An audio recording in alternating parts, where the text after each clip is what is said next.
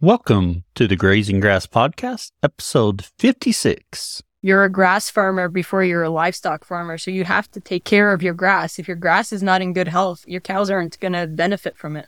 You're listening to the Grazing Grass Podcast, helping grass farmers learn from grass farmers. And every episode features a grass farmer and their operation. I'm your host, Cal Hardage.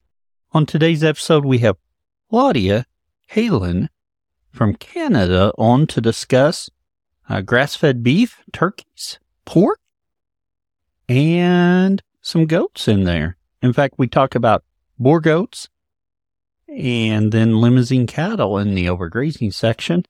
She is our first guest from Canada, so very excited about that. And I think we have an excellent episode you'll enjoy. However, before we talk to Claudia, 10 seconds about my farm.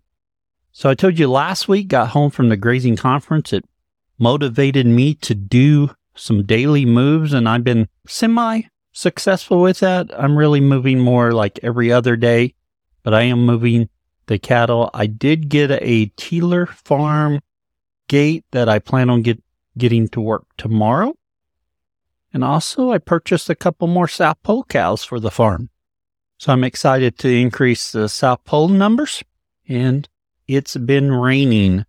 Not as much as I want, but we're getting some rain, so that's really great. And there's been some areas around me that's been very dry that's gotten more rain than I have.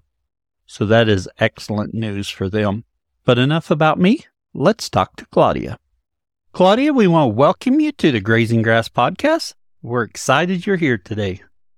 Thank you for having me, Cal. Claudia, can you tell us a little bit about yourself and your operation?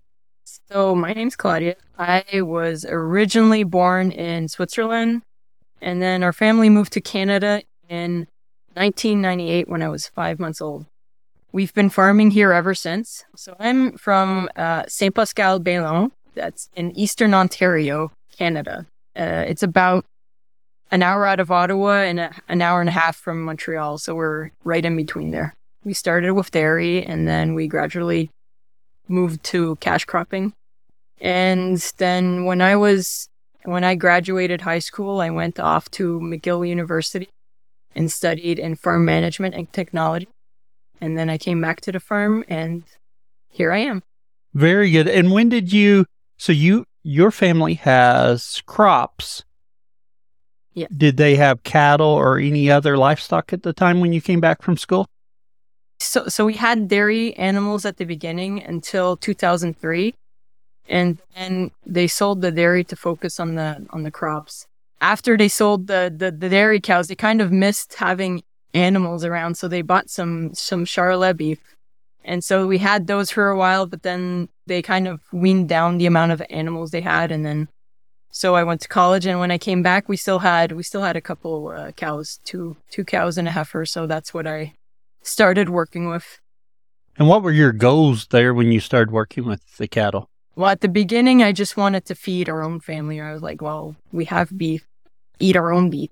So because we do crops, so most of our land is for corn, beans, wheat. That's what we do. But then like right where our farm is, we have this marginal land. It's just bedrock. So we're on a rocky ridge, and that's where the farm name comes from. So Fossil Ridge Farm. And this rocky outcrop is like a little island in the sea of like good farmland. And it's just, you can't do anything with it. So I was like, this is the perfect opportunity to graze and try and make something of this essentially useless land into something useful. And so that's how that started. Very good. And that was... You came back to the farm 2016, 2018? I finished college in 2016, and then I worked a year at a different farm, and so I came back to the farm in 2017. So once you came back to the farm and you started down this path to provide beef for yourself, were you thinking at the time grass-fed, or what was your thought pattern there, and where did you start towards the grass-fed? I have a lot of influence from my parents and my dad. We grow crops, so he's like, feed corn. And I was like, okay, we have, because we have, when we When we process our corn in the fall, we have corn fines, and it's a waste product, essentially. It's basically just cracked kernels, so it's perfectly fine. It's just, you can't really sell it. So my dad's like, we have an abundance of this, just feed it. And I was like, okay, but I wasn't happy with how my animals were doing when I was doing that because, you know, I started to have some bottle calves to raise in the first year alongside the other ones. And those bottle calves, they were getting some of those corn fines. And I had some develop acidosis, and then their feet were sore and they couldn't walk. So I was I don't want to do this. I don't want them to not be able to walk. So I was like, no, let's just stick to grass-fed only. Like, I don't need to mess around. And with the beef cows, you know, the forage we have, like, they almost get fat off of it anyways. I don't need to give them anything extra.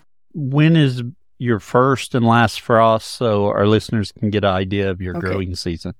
Yeah, so typically our last frost is at the end of April, beginning of May. Sometimes we have one later in May, which occasionally happens. Last year we had that, and it was not great for a lot of people. And then our last frost is typically at the end of September, beginning of November, but we prefer it to be later, obviously. And so that leaves us with a very short growing season and a very long winter. Oh, yes. So what kind of forages are you growing there for your animals? Yeah, so we have most of the regular stuff you can think of. So we have orchard grass, Kentucky blue, fescues, timothy. We have red and white clover, and we also have some native grasses. Pretty much what most people are familiar with. How warm does it get during the summer, and how cold does it get during the winter? So in the summer, it can get pretty warm. So typically it's around 25 to 25 degrees Celsius, 77 degrees Fahrenheit. And then sometimes we get up to 40 degrees Celsius, which is pretty hot. That's around 104 degrees Fahrenheit. And it can get quite warm. And our region is humid. So like in the western parts of Canada, it's more dry. But where we are, it's very humid. So when it gets hot, you feel the heat. And when it gets cold, you feel the cold because it's like a humid cold. In the winter, it's typically around minus 25 degrees Celsius. And we can go all the way down to minus 40 degrees Celsius, which is also minus 40 degrees Fahrenheit. Yeah, temperatures I don't like. When I go out in the winter to take care of my cattle, I have like 5 layers and I look like the Michelin Man, you know. Yes. Now, are your cattle on pasture during the winter, or what do you do with your cattle during the winter? So we had the old dairy barn, and I was like, why not use the barn as a barn? So all the animals go there in the winter, and we basically have like lockdown, essentially. Everyone is inside except for the mother cows, which can go, they have a little yard outside, so they can go out and like, they do go outside, even when it's minus, 40, minus 30, they're out there enjoying the sun. Like, if it's sunny weather, if it's not sunny, they're all inside. But they do enjoy going outside, but for the most part, just because of the amount of snow we have, we keep them in the barn. It's just easier to manage with water and feed. How much snow do you get in a year? So typically, it's probably around 2 to 3 feet, and then in more snowy years, we can get all the way up to 6 feet of snow. Oh, yeah. Sometimes we have a snow dump. We have 2 feet of snow in one night, and it's just, Oh, yes.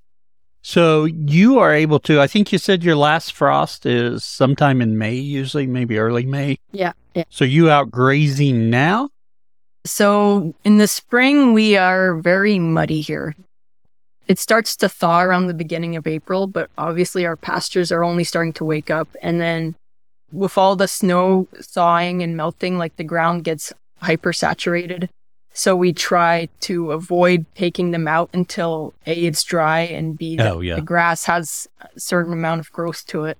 We just put them out a day ago to the one pasture. We have 2 sacrificial pastures. We have the barnyard, and then we have the first sacrificial pasture. I'll put them on just to get them out of the mud. And then we have the second one to get them out of that one when it becomes muddy. And then from there, they move on into the main pastures. So do you have them on like a bedrock pasture now to start rotationally grazing them?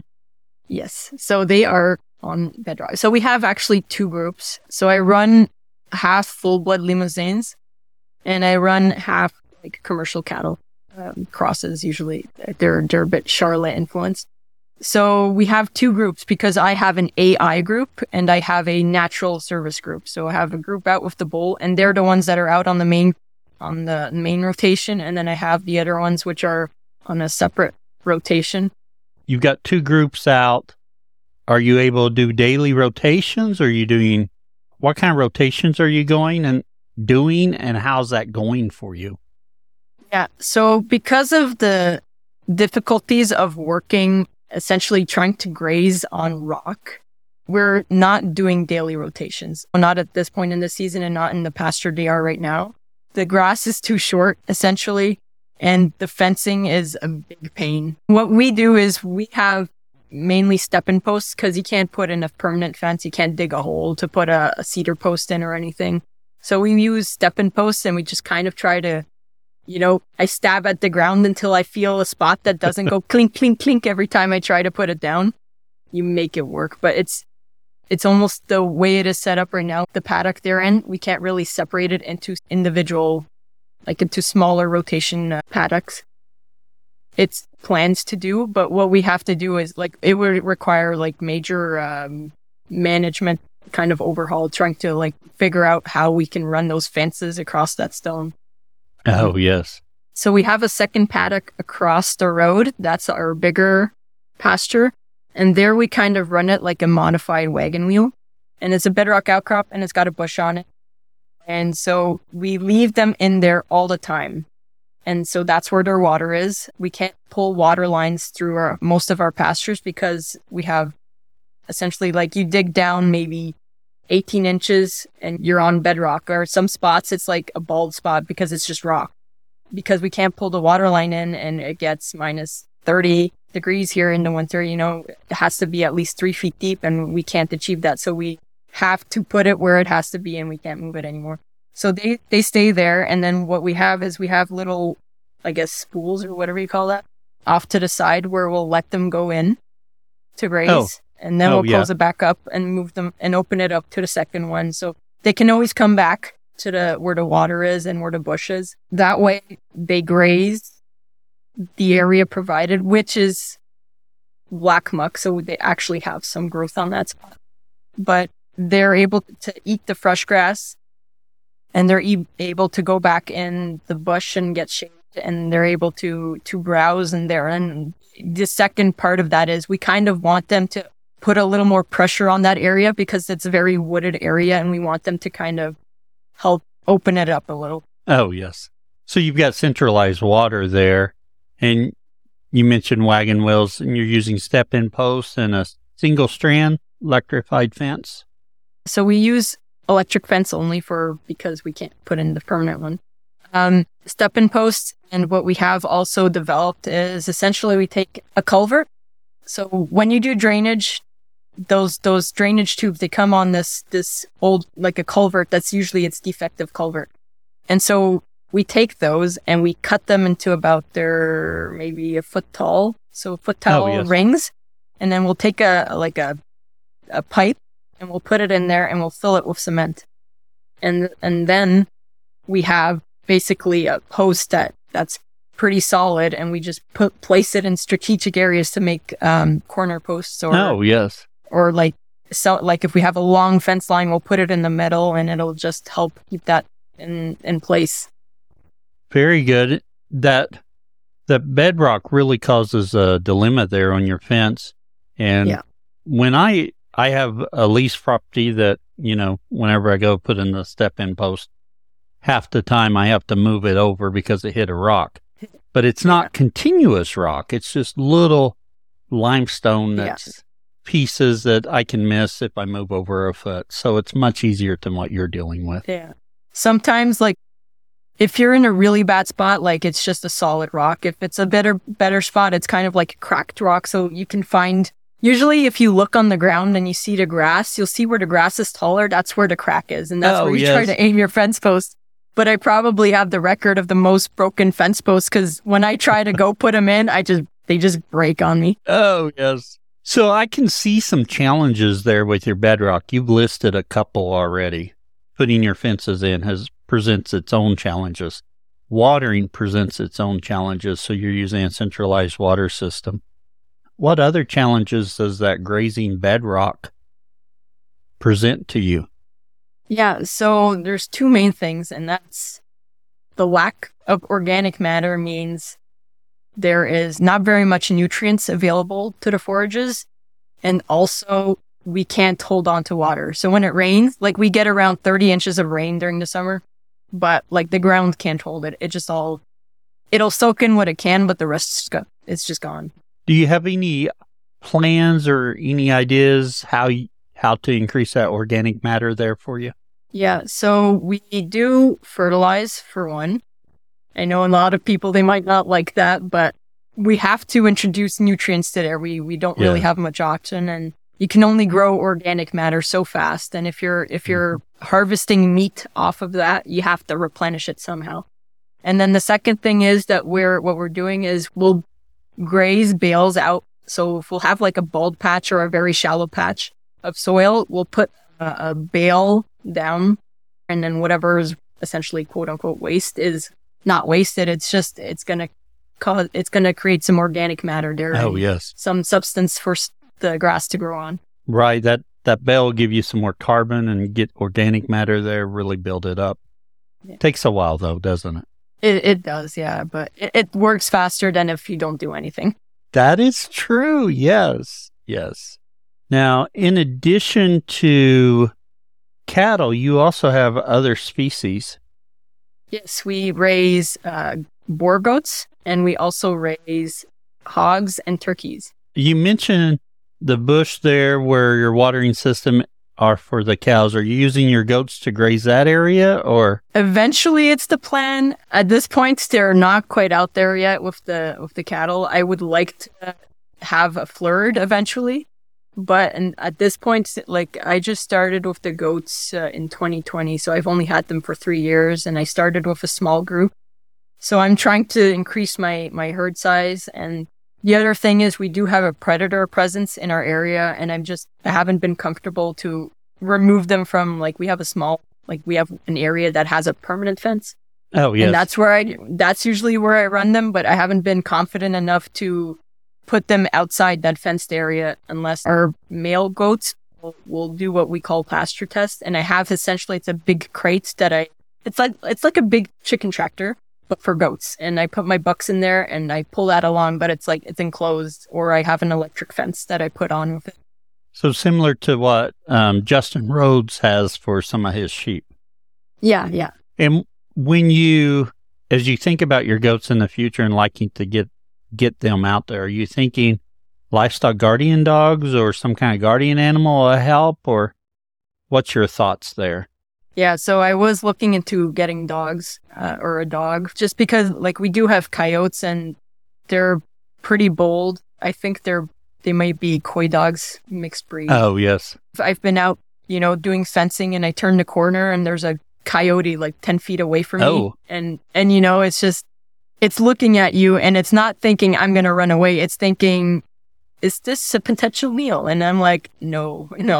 If it's staring at me like that, I don't know what it's going to try with a goat. So. Oh, yes. So, yeah, definitely before they go out, I want to have a livestock guardian dog there with them. Are your turkeys out on pasture? Yeah, so they're out too, and the same kind of chicken tractor style. I guess it's a turkey tractor. And then they aren't right now. I just keep them close for the same reason as the goats. I keep them close to the main, buildings and stuff, where that they're less likely to get predated on. I did lose one once, but he jumped the fence, so I probably kind of did that to himself. Oh. Eventually, my goal would be when we have the florid, so I would run the herd in the front, and then I would run the turkeys in behind them, and hopefully, kind of help deter predators just by being around the bigger animals as well. Now, you mentioned a turkey tractor. Is it completely enclosed, or are you using electric netting, or can you tell us a little bit more about it? Yeah, so it's basically it's similar to the goat tractor. It's like a crate. Oh, yes. And it pulls along, and then when they're small, they're enclosed, and when they get a bit bigger, I have a fence that they can go out. And how do you move that? I pull it with either the gator or the tractor. Oh, okay. Yeah, because it sounded like it'd be a little heavy to move by hand. They're both heavy duty, and they kind of come like that. So, what happens if my parents, they buy an equipment. So these particular crates, they bought a new hay rake, and so it was shipped in a crate, in two crates. So I had two crates for me, and it was like, oh, yes. Convenient. They're already built. You know, I just had to modify them to be strong enough to be pulled around. Oh, yes. Yeah, very good reuse of that material. What breed are you using for your turkeys? Our turkeys are the miniature whites. I've raised everything from bronze to the bronze breast to commercial whites, heritage breeds, and I found that the miniatures are kind of the best of both worlds. They're a little more hardy than the commercial white, like those ones. I've had them, and they'll be standing in front of me and they'll have a heart attack, and I'm there goes a 30-pound bird. So the little ones, they're a little more hardy. And as well, the processor that I have available to me, they only do birds up to 20 pounds. It's easier for me to manage these birds because they don't get very big. And when he processes them for you, is he processing them into whole bird packages? Or are you doing part? We get them packaged into whole birds. And my main market for them is Thanksgiving and Christmas. And then whatever we don't sell at Thanksgiving or Christmas, the rest gets made into sausages because it's too long around to the next Thanksgiving, and not many people buy whole birds throughout the year. So it's just easier. And a lot of people actually love the turkey sausages. And I think you have some different regulations to deal with than I would if I was raising turkeys. You have a quota you have to work with? Yeah, so we have a quota system up here in Canada, and essentially what it does is you buy the right to produce a certain amount of animals, and that guarantees kind of the price you get for that animal. So, or for that product, milk and eggs are included in this. So if you're a dairy farmer, you know you have 50 kilos of quota. That means you can have 80 cows, and you're always guaranteed your milk price is going to be stable. For turkeys, you're only allowed to raise 50 birds per year if you don't have quota. For chickens, you can raise up to 300 birds, no quota. For meat, you can have 99 laying hens before you need quota. And for milk, you can't have one milking cow. Is there a quota on like goat milk or sheep milk? No quota on sheep or goats. So that's open market. Usually people do sign contracts with processors though, because there are still like regulations you have to follow and how you can process the milk and this and that. And it's usually easier when you just sell it directly to a processing plant. Why did you choose turkeys as opposed to chickens? I have raised meat bird, like the meat chickens, but I prefer the turkeys. They're just more social, and they're more... They're more curious about walking around and going out and doing things. And maybe I just like turkeys better to eat as well. I am a fan of turkey. I have not raised any, but it is something I talk about occasionally. Usually my wife says I have enough going on. But one of these days, I'm going to raise some turkeys. What I don't like about them, though, is that they are very personable. So they're kind of like puppies. Yes. And they do recognize you, and they do get, you know, like you come out to them and they see you, and they come on over and they start talking to you and stuff. And so it is kind of hard from that perspective to send them. A chicken would be easier. I would assume, based upon your description, they're more similar to goats because goats have such personalities. Yeah, exactly. So they're more like a ruminant in personality, or like a pig. They're just more intelligent, I guess. That's what it comes down to. In addition to the cattle, the goats, the turkeys, you also have pigs. Do you raise them on pasture, or what? How do you raise your pigs? I guess you could call it forested pastures. So we have another area of bedrock that's more heavily infested by trees. I don't really want to say infested, but it hasn't. So I'm leasing this from the neighbor, and the neighbor hasn't. They don't really go there much because they don't live nearby. So it's kind of like been forgotten, and you know, over all the storms we had and these storms, like trees have fallen, and it's just overgrown. So they're in there, and that's where I run them. try and help clear it up a bit, and eventually, hopefully, we can graze other animals on it. But before that, they really need to open it up more, and I'm using the pigs to do all the heavy work. How's that going for you? Pretty good. They're very good at clearing. Now, do you have breeding stock, or are you just buying feeders and raising them? I used to buy feeders, and I guess the common thing for a lot of people is the people that raise the feeders are usually retiring because they're older. They're older folks. And so I used to buy them from one person, and he retired, and then I started buying them from another guy, and he retired, and I started buying them from another guy, and he unfortunately passed away because he was an older gentleman. And then I bought some more from another person yet again, and then, you know, I just wasn't happy with the quality of the animal that I was getting, so I was like, I'm going to do my own, because I don't want to always have to change who I'm getting them from, because you never know how they're biosecurity standards are and what they could bring to your farm. So I just decided it's safer if I raise my own stock. You know, I watch a YouTube channel that In Your Direction. Now, how close to you, I'm not sure because that's way away from here, but Pete from Just a Few Acres Farm. And he is struggling with the same issues on sourcing feeder pigs. So he's changing the direction somewhat of his direction of his pig program and breeding in some different breeding stock. He was raising some of his own and buying some. So he's changing it around for some of the same reasons that you brought up, just sourcing those feeder pigs with quality genetics that'll work. Yeah, exactly. And yeah, I know Pete, I watch him too on YouTube. He's actually, I looked it up, he's about 5 hours south from me. Oh, so, yes. Closer to me than he is to you, that's for sure. Yes, that's true. He's running Dexter cattle. He is doing rotational grazing, but he's working with that cold environment like you are. So there's some limitations where I'm trying to keep cattle on pasture 365 days of a year. That's a little bit harder for you all that far north. And something that I really like that Pete does that I would like to talk to him about, I see pastures getting short. And this is wherever I go, rather at the end of my driveway, the pasture's really short. It's my neighbor's pasture, but it's really short. But at times, you need to pull off of it and let it recover if you have to put your cattle up. And I know certain grazers are like, you shouldn't have a sacrificial paddock. But at times you do. Yeah. Depending on the operation and depending on where you're located.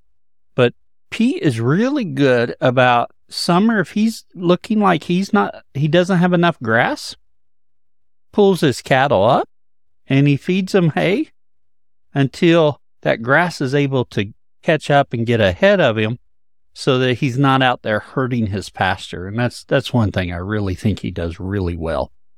Yeah, exactly. So we do the same thing. So we suffer from drought. Usually around end of July, August, we usually go into a drought period. And obviously with a stone, like there's nothing growing. So we take the cattle and they put them in a sacrificial area and we just feed them.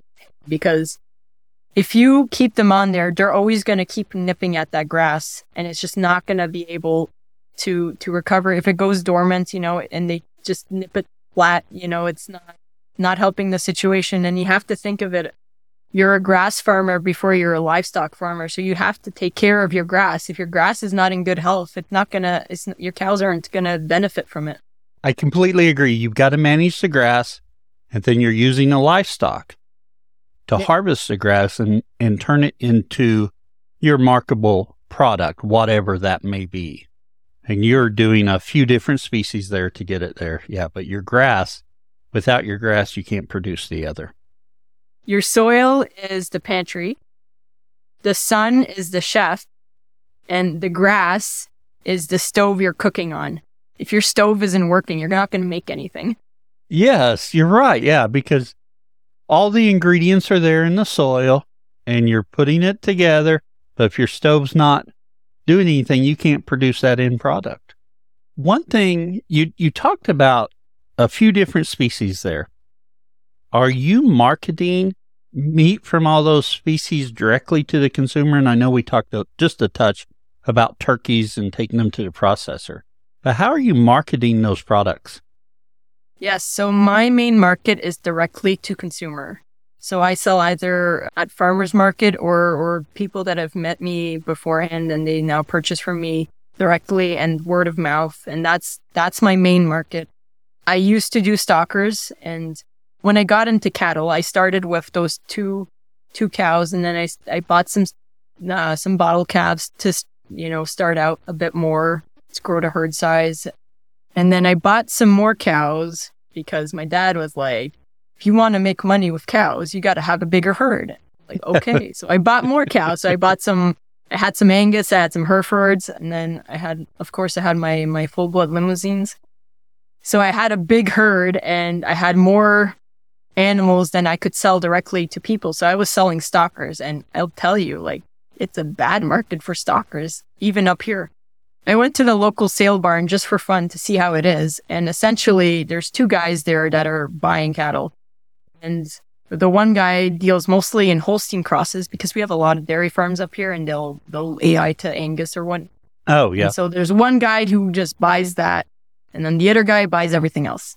So there's really no competition. And even when I sell directly to a feedlot, it's kind of like, oh, this breed is not necessarily sought after because they don't, quote unquote, they don't eat a lot, which to them, eating a lot of food essentially equates to gaining a lot of pounds, which is not necessarily truth. So I was selling a lot at the beginning to the auction market because I couldn't market everything directly. Mm-hmm. And so I really cut back on the amount of animals I had. So I let some animals go, and now I'm pretty much able to sell all of my animals directly to consumers. And so, like, at this point, because I'm able to do this, like, an animal that before I would have lost money sending her to the auction, but now she's my most valuable animal because not only has she produced X amount of calves over her life, she's now also walking ground beef for me, which is my best seller. So now I took a product that wasn't very sought after and is now able to turn that into a profit. So you're able to sell most of your animals or market them directly to the consumer. I know you said earlier you went to the farmer's market and word of mouth. Is that the only way you built that consumer base or customer base up? And what do you do to keep it going for you or to increase it as needed? When I originally started, it was Kijiji, which is kind of like Craigslist. I just kind of posted, I have local meat available, and, some people would contact me and they come visit the farm, and then they would see that. And then I also had a Facebook page, and then I made a website, and then I got more people coming and visiting and then buying, and essentially the relationship developed like that with your customers. And like, it's usually an ongoing relationship, especially with customers that buy whole halves and quarters. I have a better relationship with them than people that buy retail cuts. They're less likely to come back than someone that's putting a bigger investment into a bigger animal.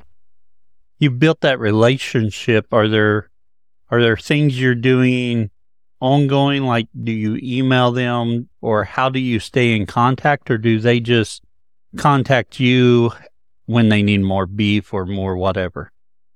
Yeah. So with most people, I keep in contact either with email or with text. So a lot of people, I'll just, they'll text me and I'll send them updates on the animals, or send them pictures, or they'll come out to the farm once a year to visit the animals during the summer, or it depends how far they are from the farm. Sometimes they're a bit further, so they don't want to come out too many times, but they'll be here once at least. And then that's how kind of they see the animals, they see the environment, and they're happy with how their animals are raised, and they're confident in my capabilities of bringing them a quality product. So that's kind of how that starts. And then, we just kind of keep in touch. Yes. And I think that on the farm visitation, getting them out there, seeing your practices, seeing you, seeing your animal husbandry, they want to support things that they believe in. Exactly. So getting them out there really helps. And that's something as I look towards the future and what I want to do with grass-fed meats.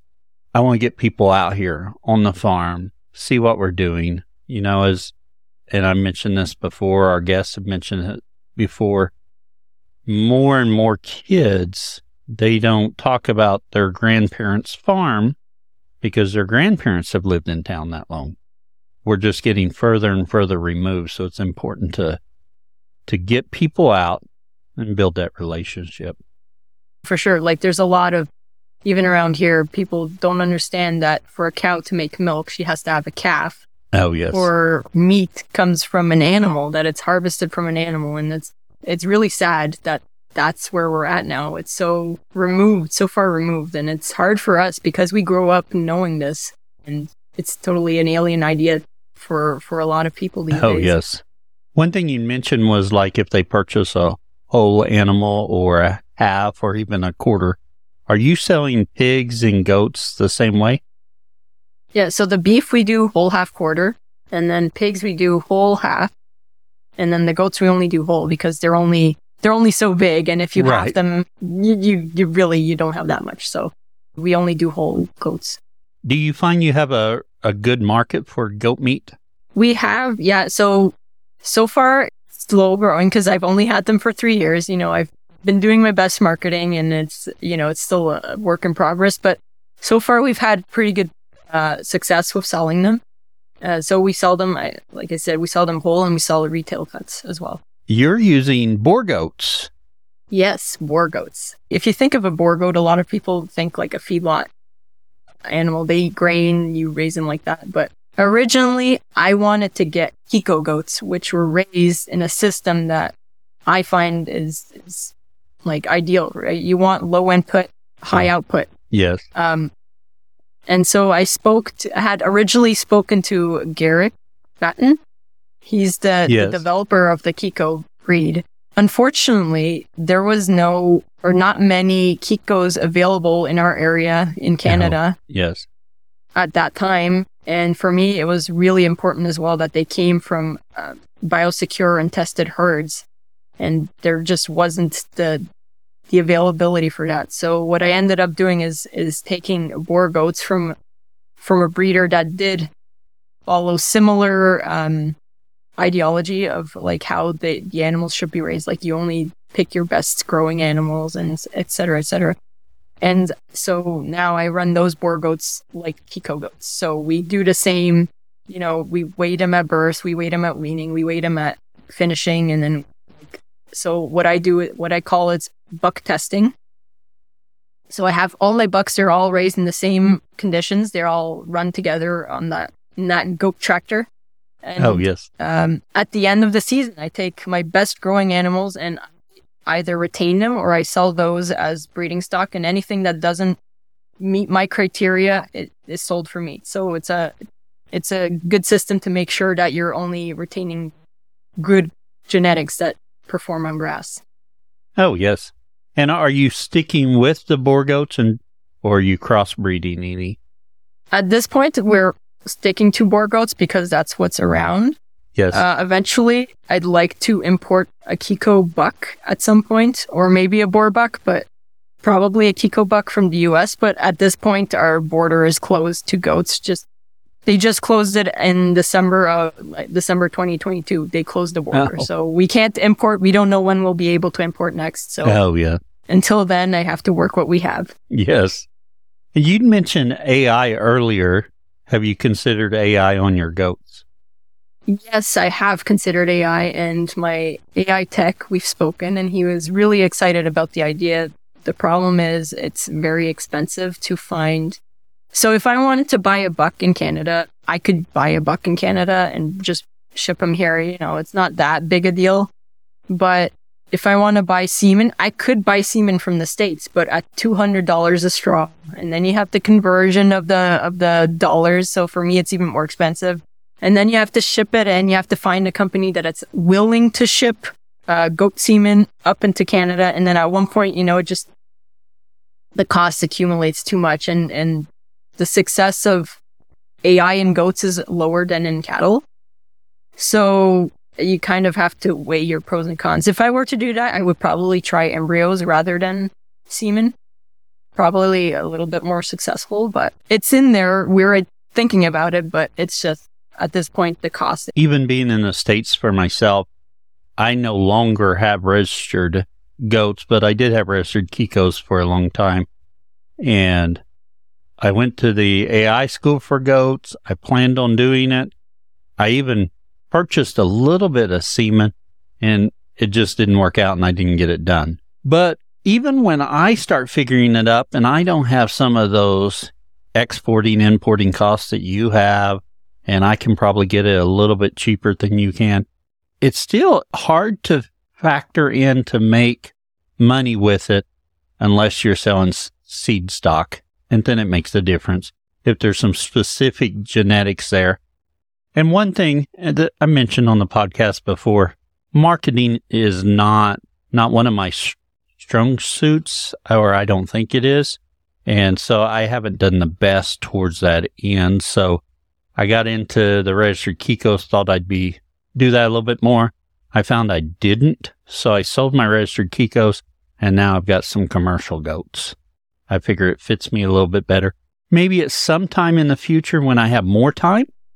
That's a possibility. But right now, I think these commercial goats are doing all I need to do right now. So for me, I decided to go with registered stock just because it's just that one layer more of potential sale that you can reach. So if I make all my calculations on just like meat stock, and then you know you have your breeding stock on top of that, you have right. your tested breeding bucks on top of that. It's just you have the potential to sell a better animal at a better price, and so it's just.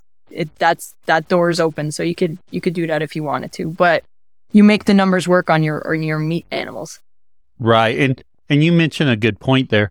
You have multiple exit strategies for your animals you're raising.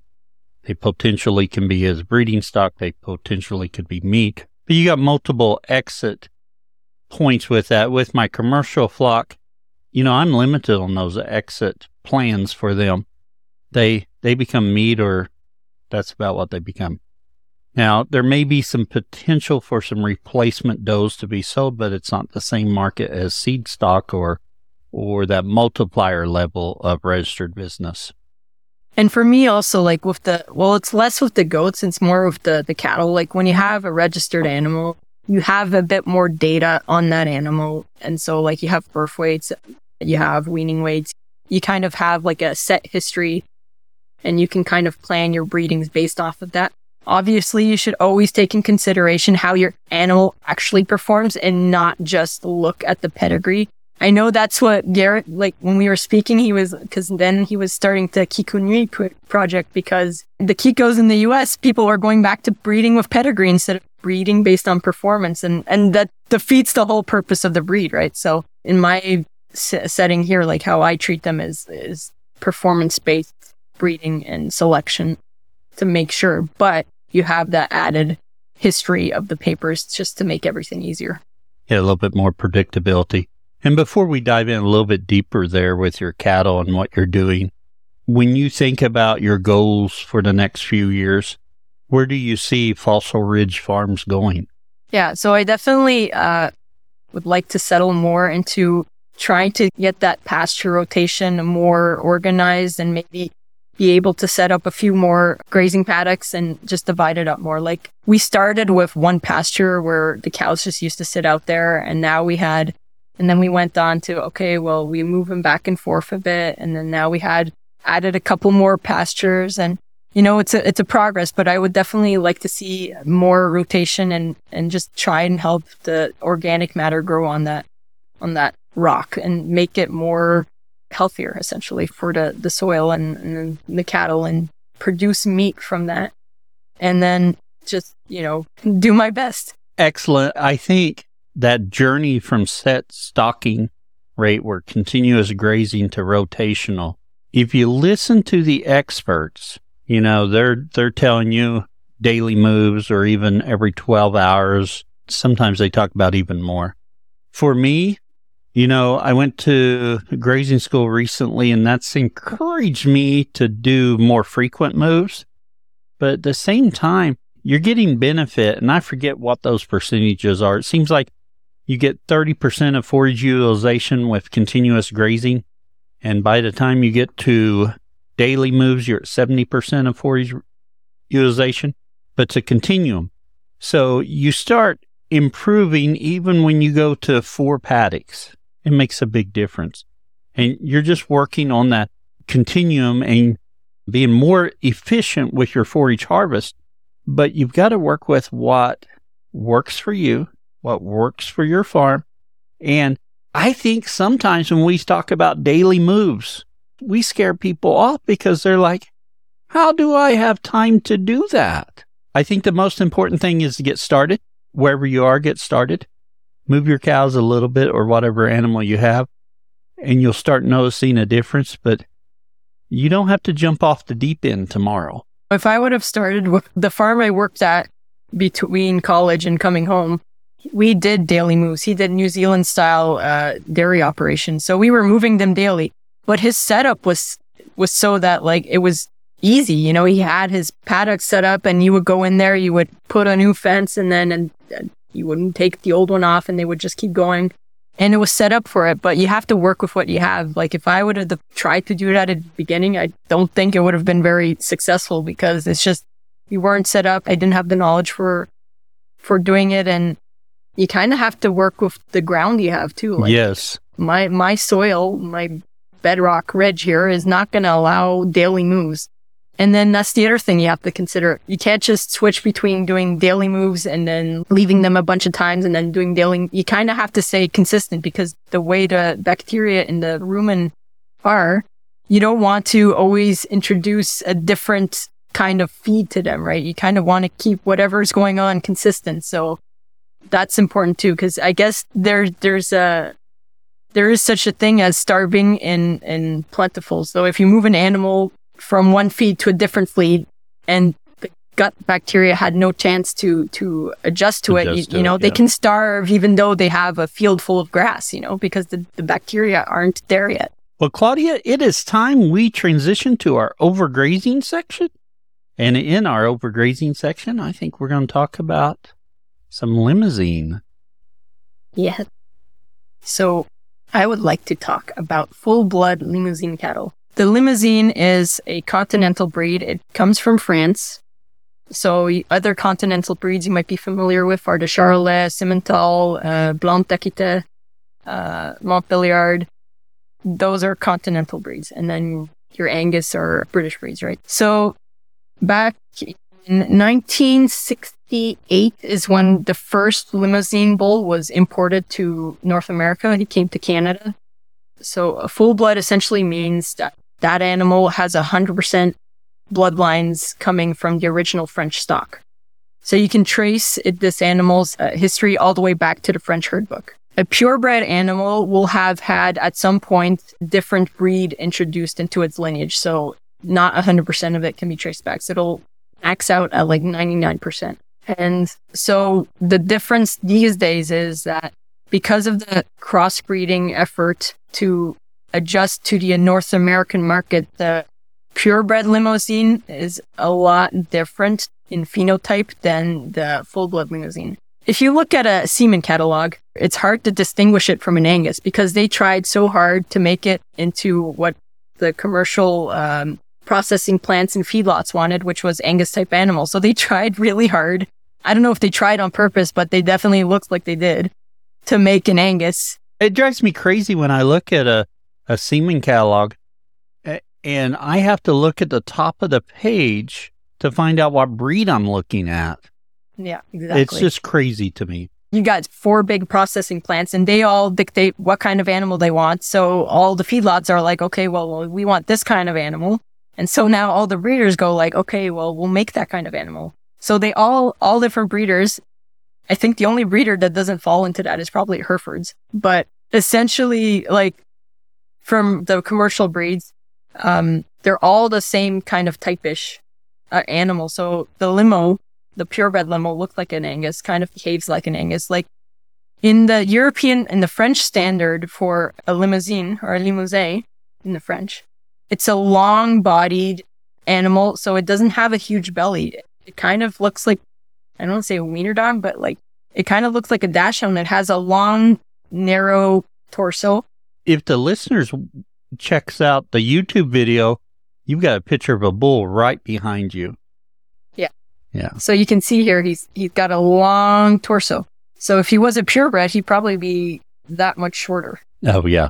The purebreds, they tend to be a bit shorter, and they have a lower hanging belly, which is bigger bellies, essentially more guts to digest grass. But the cool thing about the full blood limo is it has a gene called F94L that makes it a lot more feed efficient than regular cattle.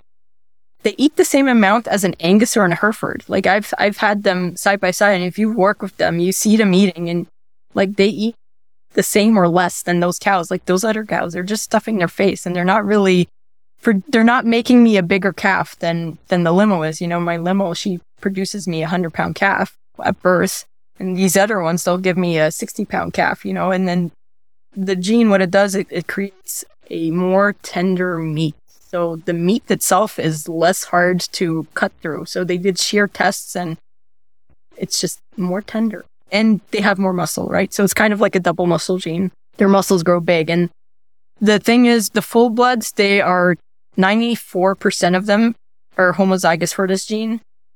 And the purebreds are only 60% have the gene at all. So, oh, wow. And this gene, you do have an effect when you have one copy, but you really see it when you have two copies of it. So you only really see it in full-blown effect when you have a full blood. Is that a gene you can do a DNA test to see if it's present? Yes. So we do DNA tests for that. Like, we're pretty much guaranteed that they have it. There's a small chance that they have one of the other double muscling gene. Yes. Like the Charolais or like the Belgian Blue have that causes trouble. Unlike those, this myostatin gene does not cause birthing difficulties. So the calf is born normal. And then when it starts to grow, that's when it kicks in and kind of helps them develop that bigger muscle. Now, is that F94L gene in the same loci as the double muscling gene, or is that a... Yes, exactly. So you can't have that gene and then another double muscling gene. I know it's like QXL or something. I don't know. Oh, yes. There's two other main genes that are like that. They're on the same one. So you can't have the two copies of the F94L, and then you can't have another copy of the other one. It's either you got both of those, you got a mix of them, or you don't have any at all. Oh, okay. So limousines are known as the carcass breed. So when you go to slaughter them, they have the nicest carcass out of all breeds. And this is especially important for me because I do direct to consumer. I want as much meat as possible off that animal, so my customer has as much meat from that animal as they, because we pay hanging weight. And I think you said, but you finish your limousines on grass? So they're all obviously grass-fed. And the way we do it, right? So we calve in February, which is like minus 20 degrees. You know, it's a cold time of the year. So we calve them then. And then so we keep them for a year and a half. They're born the 1 year. And then in the second year, around August, September, that's when we go to process them. So we don't have to keep them through a second winter. It gives us like the biggest growth range that we can manage with our area up here. Now, during the winter, are you just feeding them hay, or are they getting anything else? So yeah, we do silage bales. We usually aim for hay. Yes. But if the weather isn't right, we don't want the quality to go down, so we'll just wrap it. If the weather suddenly changes and it's going to rain on it, like we'll just wrap it and make sure that we keep that quality. We don't want to grade any quality of the hay that we have. Before we finish up with the overgrazing section, you have any last words you'd like to add? The limos are a bit of a bigger animal than what most people have here as a grazing animal. And I know a lot of people, they're probably like, geez, you're feeding a big animal for nothing. But the limo, really, it's because of its feed efficiency, and despite, you know, that it's a big animal, it's still an easy animal to work with. So, you know, they're pretty docile, and that's something they took it to heart, because I think at the beginning when they came here in the 80s or so, they were considered like crazy animals. But the breed associations really took that to heart and made sure that when you register your animals, that you have to fill out a behavior score. So you have the score your animal. Is she crazy? Will she try to kill you? Is she super docile?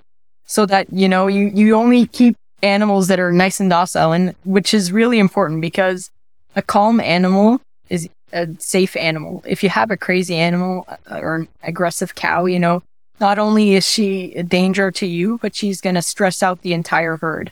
As soon as you get rid of that one cow, your whole herd's going to calm down. So it's yes. really nice that they're very nice and easy, docile cattle to work with, despite being a big animal. You mentioned a couple of things there, Claudia. One, a bigger animal, it's a little bit bigger. Where I'm located in Oklahoma, I'm working on having a little bit smaller animal. But one thing I think about is as you go north and the climate gets colder, the mammals, the wild mammals, have larger bodies. So to me, that makes some sense there that you would have a larger animal in Canada. Now, I say that every operation's different, and you got to find out what works for you. So I think that's probably the most important thing is figuring out what works for you and your market. If you don't have something you can market, you got problems. And then secondly, my grandpa purchased some full-blood limousines decades ago, and they were crazy. And that was an issue my dad and I really focused on was docility. And when we purchased full-blood limousine bulls, we made sure to pick bulls that were really good on that temperament. And it made a tremendous difference on our herd. I was amazed by the progress. And I have the advantage, I can look at my dad's herd and I can look at my grandpa's herd. And my grandpa's herd, I still don't understand. He's 96 and shouldn't be out there with him because they're a little crazy. But our herd, he could come out with our herd and wouldn't be a problem because we made that a point of emphasis. I noticed when we were looking for bulls in Limousin, we're moving a little ways away from that with Dad's herd. But when we were looking for bulls, full-blood Limousin bulls, the bulls we looked at were really calm, and then we made an emphasis of it and made a big difference. The behavior is 70% inheritable. Oh, yes. So if you have a calm animal, you're 70% likely that his offspring will also be calm. So it's easy to breed in, guys. It's not that hard. If you keep a crazy animal, you're going to have a crazy calf. Yeah. If you keep a calm animal, you're going to have a calm calf. So it's very heritable. And like I've noticed this with my bull too. I had to look around when I wanted a bull. And then I saw this guy and I was like, I went to see him. I'm like, this is the calmest bull I have ever met in my entire life. Yes. And I've been around a lot of bulls in my life. And, you know, I was like, you know, that's the animal I want. And so that's what we got. And then the other thing was, with the larger cows, for us, we want bigger calves. So my preferred calf size is around 100 pounds. And because it's cold here when we calve in the winter, it's -20. You have a 100-pound calf and they hit the ground running. You know, it's like the cold doesn't even affect them. As soon as they're dried off, you know, they're fine. You know? And then the thing is when we have the Angus or the Angus crossbred animals and they have these smaller calves, like 60 pounds, 70 pounds, they're always cold. They're just not as hardy from the beginning. They just have to work that much harder to get where that 100-pound calf is. And they just fall behind. And we prefer the larger animals. And I know a lot of people are probably like, damn, 100-pound calf. But if you look at it this way, 1,000-pound cow should be able to have a calf that's 10% of her weight, which is 100 pounds. So your Angus cows should be able to have 100-pound calves. It's just there's been this huge emphasis on like birth weights, low birth weights over these last few years that everybody's now scared of a 100-pound calf, which is normal. Like in theory, my 1,500-pound cow should be able to have a 150-pound calf, but 100 pounds is ideal for me. Very good, Claudia. Claudia, it's time we move to our famous 4 questions. Same 4 questions we ask of all of our guests. Our first question, what is your favorite grazing grass related book or resource? Yes, so my favorite resource is YouTube. I'm not a big reader and, you know, there's only like when you buy a book, you know, you have your information in there. But when you go on YouTube and you're like, I have this very specific problem or question, you type it in there and usually you have a couple of answers or a couple of different ways of fixing that problem or explanations or whatnot. So it's nice to have a variety, and it's a variety of people you can find to help you with that solution.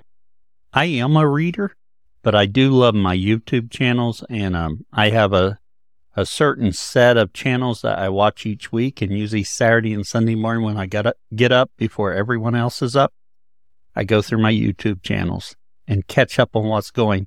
Do you have some favorite YouTube channels that you watch? Obviously, Just a Few Acres, Pete. Then there's, I think it's called Heifer USA. They have some interesting stuff too. There's a few others, but I can recall them off the top of my head. I think there's Sheraton Park Farms. Our second question, what is your favorite tool on the farm, or what tool could you not live without on the farm? My go-to would be my gator or tractor, because I use that every day. Obviously the fencer, because we only run like electric, but if I had like, I think that's a pretty standard thing. If you have livestock, you have a fence. It doesn't really, I don't think you can count it because you have to have it. But so definitely like the gator or the tractor, because they're my workhorses. Very good. And our third question, what would you tell someone just getting started? Yeah, so there's been a lot of good advice given by many different people, and I haven't heard this one yet. So I'm going to say, take into consideration farm safety. Farms are dangerous. There's a lot of things that can go wrong if you're not paying attention, if you're not being careful, if you're rushing to get something done. There's always a possibility of injury or death. And, I don't have a shortage of stories of people getting injured, and especially, I want to say, either you've grown up on a farm and you already notice stuff and you need a reminder, or you're just starting into it, you never been on a farm, or you grew up in the city and you haven't been exposed to the dangers, and then you come and you don't realize that, a PTO or an angry mama is a danger. Oh, yes. And so, and like, especially like when you have kids too, it's important to step up your farm safety even more, because I've seen a lot. Like, unfortunately, just last year we had a child. He was run over by a bobcat because he was riding in the bucket, and then they hit a bump and he fell out and he got run over. And then we also had a situation last year where a new farmer purchased a tractor, and he had gotten caught in the PTO because he didn't turn it off when he went to go. Oh, no. And I one of my teachers in college, he said this, there's no such thing as an accident, because accidents can all be prevented. If you take a moment, you're like, oh, if I turn the PTO off, then this is going to be, if you turn the tractor off, then the clutch can't slip. Go check on your bale spear if it's actually locked when you put it onto your front loader, things like that. When you're working with cattle or even sheep can be dangerous. If a ram butts you in the head, you're probably going to have a cracked skull. Like, there's danger around every corner. You just have to make sure that you're aware of what's going on and not put yourself at risk. I completely agree. And sadly, as you talk about those farm stories, I think about farm stories here, people I know, things that's happened to my parents, to myself. Farm safety, take just a moment, think about what you're doing. Don't be in a hurry. You wanna take your time and just make sure you're doing it deliberately and know what you're doing. And if you're not sure, shut all the moving parts down. There's no reason to get out there among them. And if you're really unsure of what you're doing, like, ask for help. Yes, find someone that knows what they're doing. If you're trying to treat a cow and you have no idea what you're doing, call a vet. They have drugs that'll persuade the animal. Don't use your physical strength. You'll never win against an animal. They're stronger than you. You will not. And just like you mentioned the sheep, oh man, sheep can be crazy. And you think you can handle them, but they can be quite... They're strong. They are. Pound for pound, animals are much stronger than we are. So I've been run over by a goat. It's you know, it happens. And Claudia, our last question is, where can others find out more about you? Yes, so we have a website, fossilridgefarms.ca, CA for Canada. We also have a Facebook page and an Instagram by the same name, Fossil Ridge Farms. Have a YouTube channel with a couple of videos, but nothing too crazy, just some videos of the animals. Very good. Claudia, we really appreciate you coming on and sharing with us today. My pleasure. Thank you very much for having me. You're listening to the Grazing Grass Podcast, helping grass farmers learn from grass farmers. And every episode features a grass farmer and their operation. If you've enjoyed today's episode and want to keep the conversation going, visit our community at community.grazinggrass.com. Don't forget to follow and subscribe to the Grazing Grass Podcast on Facebook, Twitter, Instagram, and YouTube for past and future episodes. We also welcome guests to share about their own grass farming journey. So if you're interested, fill out the form on grazinggrass.com under the Be Our Guest link. Until next time, keep on grazing grass. I really hope you enjoyed today's conversation. I know I did. Thank you for listening. And if you found something useful, please share it. Share it on your social media. Tell your friends. Get the word out about the podcast. Helps us grow.